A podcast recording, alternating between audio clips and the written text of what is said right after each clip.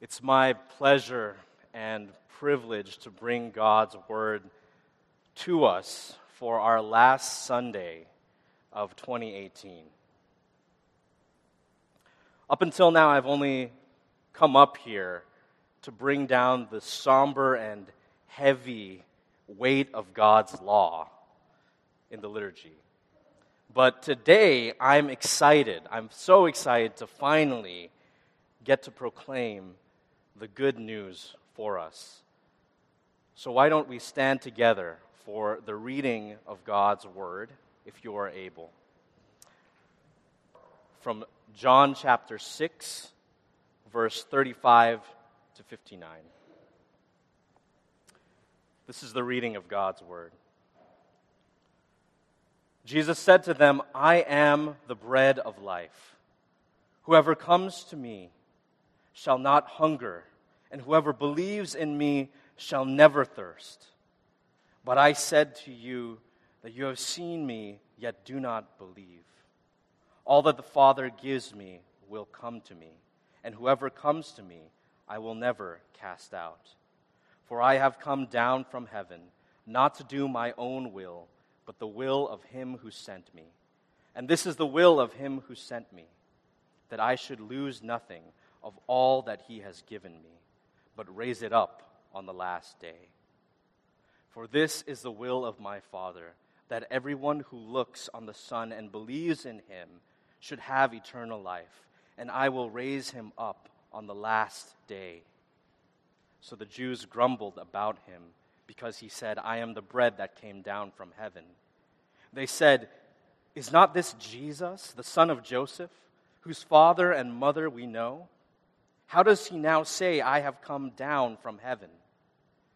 Jesus answered them, Do not grumble among yourselves. No one can come to me unless the Father who sent me draws him, and I will raise him up on the last day. It is written in the prophets, and they will all be taught by God. Everyone who has heard and learned from the Father comes to me. Not that anyone has seen the Father except he who is from God. He has seen the Father. Truly, truly, I say to you, whoever believes has eternal life. I am the bread of life. Your fathers ate the manna in the wilderness, and they died. This is the bread that comes down from heaven, so that one may eat of it and not die. I am the living bread that came down from heaven. If anyone eats of this bread, he will live forever. And the bread that I will give for the life of the world is my flesh. The Jews then disputed among themselves, saying, How can this man give us flesh to eat? So Jesus said to them, Truly, truly, I say to you, unless you eat the flesh of the Son of Man and drink his blood, you have no life in you. Whoever feeds on my flesh and drinks my blood has eternal life, and I will raise him up on the last day, for my flesh is true food, and my blood is true drink. Whoever feeds on my flesh and drinks my blood abides in me, and I in him. As the living Father sent me, and I live because of the Father, so whoever feeds on me, he also will live because of me. This is the bread that came down from heaven, not like the bread the fathers ate and died. Whoever feeds on this bread will live forever. Jesus said these things in the synagogue as he taught in Capernaum. This is the reading of God's word. Thanks be to God. You may be seated. Now, please join me in a prayer of illumination.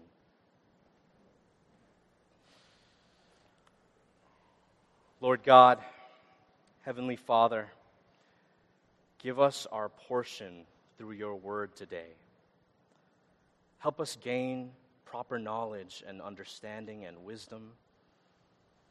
By your Spirit, make your word clear to our hearts and our minds by showing us ourselves and showing us our Savior.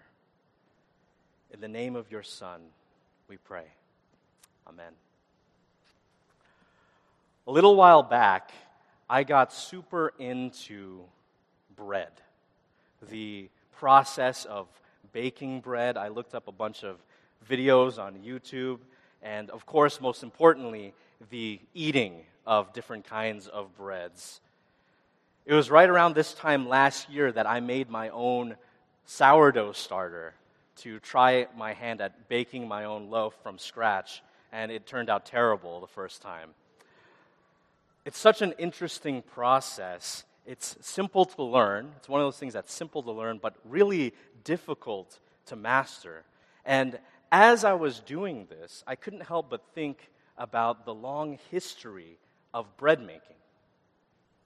Bread is one of the oldest man made foods in world history and has become such a prominent food source in most cultures because it's simple, it's cheap, and it's versatile. And in the first century Near Eastern culture, in the time and the place of Jesus' earthly ministry, bread was so common in the day to day diet that it, it represented all food that was necessary to sustain daily living. This is why it becomes such a significant theme in Jesus' ministry. Bread is life. Right before this discussion in our passage, in our text, Jesus most recently performed the miracle of the feeding of the 5,000 by multiplying a meager portion of bread and fish to feed a multitude. And these people followed Jesus across the sea to Capernaum because they were hungry for more, both figuratively and probably literally. They were following him for a free lunch. But they also were wondering who Jesus is and what all of this meant. But Jesus' answer to them was not what they were expecting. And we can see from their reaction that many misunderstood what Jesus was saying here. So, as we examine our passage for today, let us consider this thesis, this one sentence summary of that will hopefully guide us to the meaning of our text. And this is it. Because Jesus is, has been, and will continue to be our portion in this life and the life to come, we look forward with great expectation as He sustains us to eternity. I'll say that again. Because Jesus has been, is, and will be our portion in this life and the life to come, we can look forward with great expectation as He sustains us to eternity. And I'm going to break this down into three main points for us to follow. First, the portion expected. Second, the portion earned. And third, the portion eternal. So, the portion expected, the portion earned, and the portion eternal. I tried to make it easy to remember with all of the alliterations, so if you follow that, it's helpful if you're taking notes. Point number one the portion expected. This first point is mostly more background to our passage in order to help us understand what people were thinking here.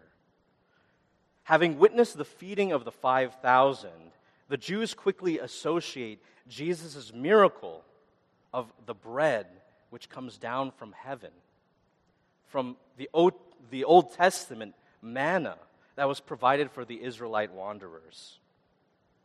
This manna was a gracious, temporary provision of bread from heaven in response to the grumbling and complaining of the Israelite wanderers. It was meant to physically sustain the people of God until he brought them into the promised land. When Jesus multiplied the bread and the fish in order to physically feed the multitude, The Jews recognized this sign that points to the great leader of Israel, Moses. So naturally, their curiosity and their expectation of Jesus grew. Verse 16 in chapter 6 says that they wanted to take Jesus by force and make him their king. They wanted to force Jesus to be their earthly ruler in order to free them from the occupation of Rome and rebuild the great nation of Israel. But this was not Jesus' mission. It was clear to Jesus that these people had no true desire for him, but their desire was actually for themselves. This is the root and the problem. It is a short sighted, selfish expectation. Every day, the Jews were expecting the promised Messiah to come and free them from foreign occupation and bring them into prosperity for their own benefit. You see, the root of the problem was a wrong expectation of the Messiah that was to come. This is what causes them to misunderstand Jesus. This is what leads them to disappointment, to discontent, to grumbling and complaining. There's no difference between these Jews and their Israelite forefathers. Brothers and sisters, one of the things about Scripture is that if you ever find yourself judging people in it and saying things like, How foolish are these people? How can they be so blind? How come they don't get it? Then most likely, these people are the ones with, with which we identify most closely with. A sincere Christian will realize, oh, no, this is me. Aren't we most like the Jews in this passage? Aren't we the ones that tend to be short sighted and selfish in our expectations? We don't get what we want and what we expect from God right away. So, how quick are we to be disappointed and complain and grumble? We say that we're willing to do our part, to do what we can. We'll go to church we'll give our time, our resources, our money, and we'll read our Bibles and we'll go to small groups and we'll pray. If only God were to just give us that job or get us into that school or get us through school or save us from financial ruin, get us off of the street, free us from addiction, heal us from our disease fix our broken relationships, fix our marriages, fix our family, and deliver us from our daily troubles. If Jesus would just give us the portion that we expect, the portion that we want when we want it, we would be happy, right? Perhaps. Maybe for a little while. But all of these expectations are short sighted, they're temporary, and ultimately, they're selfish. Jesus responds to this by telling us that the portion that we expect is actually nothing compared to the portion that has been promised to us. The Jews thought that Jesus had come to deliver them from their immediate troubles by feeding them physical bread and giving them hope for a better life. But Jesus came to do so much more. The one which all of the signs in the past, in the Old Testament, were pointing to was standing right before them, calling them to believe.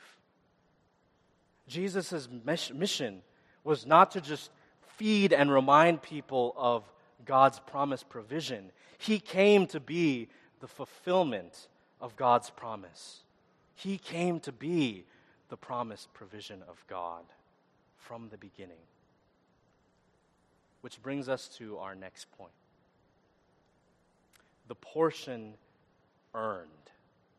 The portion earned. The Jews were expecting Jesus to show them more signs and bring them into a situation of prosperity and a better life. But what Jesus offered to them here in this passage was totally unexpected. He reveals that He is, in fact, the living bread that comes down from heaven. The unique bread that grants eternal life. He has come to do the will of his Father and to redeem his people and to claim them as his own. The Jews were concerned about doing the work of God, and, and Jesus has come to tell them simply believe in the one whom the Father has sent.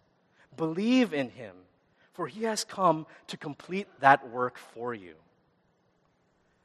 Just as the manna in the wilderness was a gracious provision from God to his people, so too the true bread from heaven that gives eternal life for the world is a gift. This is all to show that eternal life is not actually something that we earn our, on our own, but it's something that's been earned for us on our behalf and offered as a gift of grace. This is probably the most difficult concept in Christianity. People tend to struggle with this the most because people confuse their expectations of who deserves what. Many believe that they are generally good people, and they think that it's possible to do all the work that's necessary to please God and live. Don't we tend to enjoy things more when we believe that we've earned it, that we deserve it? But unfortunately, in God's eyes, the best that we can do on our own is to perform the kind of work that no matter what always leads to death. But the work of Jesus, on the other hand, earns us eternal life. The requirement is a perfect obedience and a sacrifice, something that we are completely incapable of doing because of our sin. But Jesus, who is sinless, earns eternal life by his perfect obedience. His perfect obedience to the law. And he offers himself as a perfectly pleasing sacrifice for the sin of the world. In this way, he has earned us our portion for eternity because He is our portion for eternity. This is what the elements before us represent. In order for us to receive our portion in Him of flesh and blood, His body needed to be broken for us.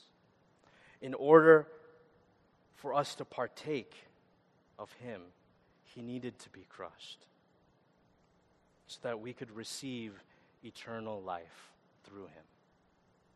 So, what now? What does this mean for us today?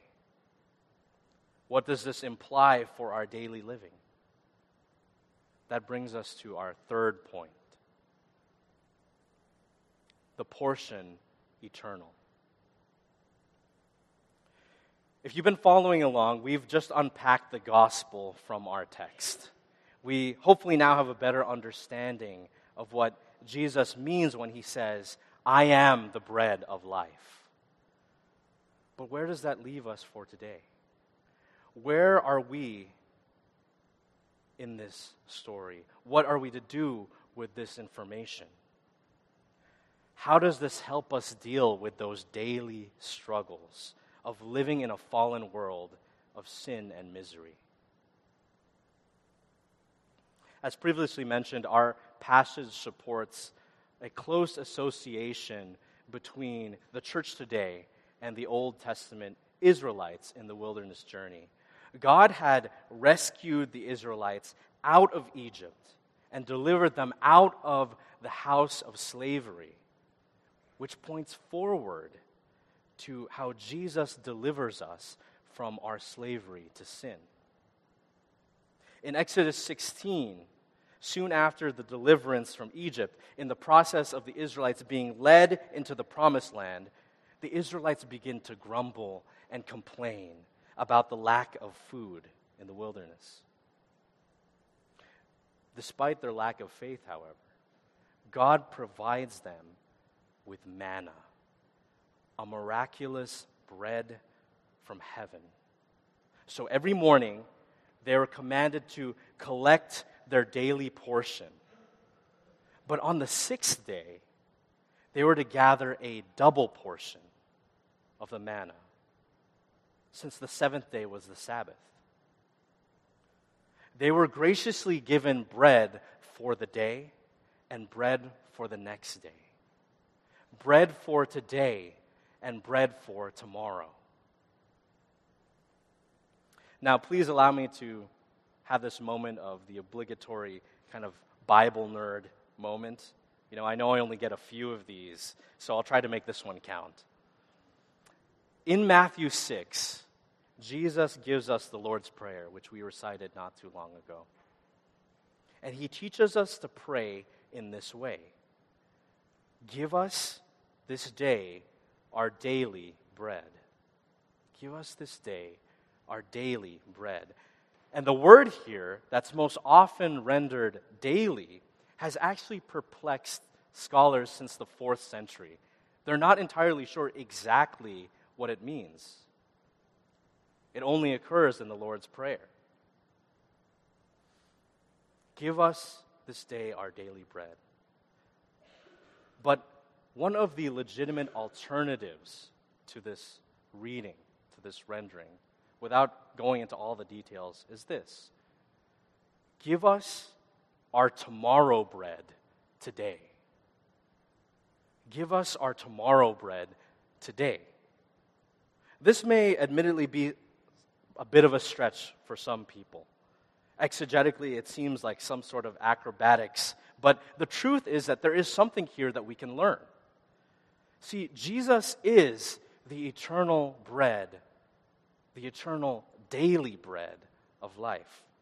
Our portion for today and our portion for tomorrow in anticipation for the eternal Sabbath. Meaning, He is our portion which sustains us through our wilderness journey, through our daily struggles in this broken and fallen world. This is what we recognize when we approach the table of the Lord's Supper. One of my favorite parts of our liturgy is the administration of the Lord's Supper for so many reasons. We should never take for granted that here we're able to take the Lord's Supper every week. And one of my favorite parts the Lord's Supper is when Rob says something along the lines of if your week has been characterized with more struggle and doubt than victory. Come and take this meal and be strengthened in Christ. Wow. Because this is me most weeks. This is me this week. As I was preparing to preach, I was actually unusually filled with so much anxiety and stress rather than excitement. And the only thing I could think of, and the only way that I could describe it is this is spiritual warfare. This is crazy doubt. I was so afraid that I was going to mess up. I kept thinking, I'm going to deliver the worst sermon ever. But last night, or early this morning rather, I was convicted and I was given a peace. A peace came over my heart, and I realized that even if I mess this up, even if I do a terrible job, at least I'll be able to read God's word to his people. And even if my exhortation is insufficient and I miss something in the message, the gospel will still be seen in the administration of the supper. his people will receive their portion. Praise God for that. It makes me think about Martin Luther's reflection that I am just a beggar telling other beggars where to find bread. Jesus is the bread of life that comes down from heaven. In order to eat his flesh, his body needed to be broken. In order to drink his blood, it needed to be poured out. This is the passion of Christ. He suffered on the cross, and he took the punishment that we deserve for sin to satisfy the full wrath of the Father on our behalf. He is the perfect, spotless lamb led to the slaughter. But the story doesn't end there. Dear brothers and sisters, not only has Jesus lived for you and died for you, dear Christian, but he has also resurrected for you. The reason he can say that he will raise you up on the last day with all certain authority is because he had been raised himself. Jesus' glorified body that emerged from the tomb is the same kind of body that we will have in the new heavens and the new earth. A body that does not hunger and does not thirst. It is a body that is reserved for all who confess and repent and believe that Jesus is Lord. This is our greatest expectation. Brothers and sisters, this is the gospel. Repent and believe, for the day of the Lord is fast approaching. Allow me to end with this. As we come to the close of yet another year, that for many of us may have been difficult and long and hard. As we anticipate a new year to come, let us not be blinded by short sighted and selfish expectation, but let us remember the portion that has been earned on our behalf. And may we continuously be replenished by the eternal daily portion of Christ who is ours. Because Jesus has been, is, and will be our portion in this life and the life to come. We can look forward with the greatest expectation as He sustains us to eternity. Amen. Amen. Let's pray together. Lord God, Heavenly Father, we thank you for saving us when no one else could. We thank you for showing us ourselves and our sinful nature by revealing to us our selfish expectations. We thank you for sending us your Son and giving him as the bread of eternal life in your word to us this morning we pray that your word has come alive for all our brothers and sisters here that have heard it. Continue to bless Res Pres. Continue to bless all the efforts and all the planning and consideration, all for the sake of showing the love of Christ and the gospel through broken people, to broken people, beggars in need of bread. Continue to bless us as we partake of the Lord's Supper today to eat of the body broken for us, and to drink of the blood that has been poured out for us. Show us Christ in this sacrament, so that those who are yet to partake may see it and believe, and those who partake may be strengthened and sustained by the bread from heaven. Bread for today and bread for tomorrow until the last day and into eternity. We pray all this in the name of your Son and by the help of your Holy Spirit. Amen.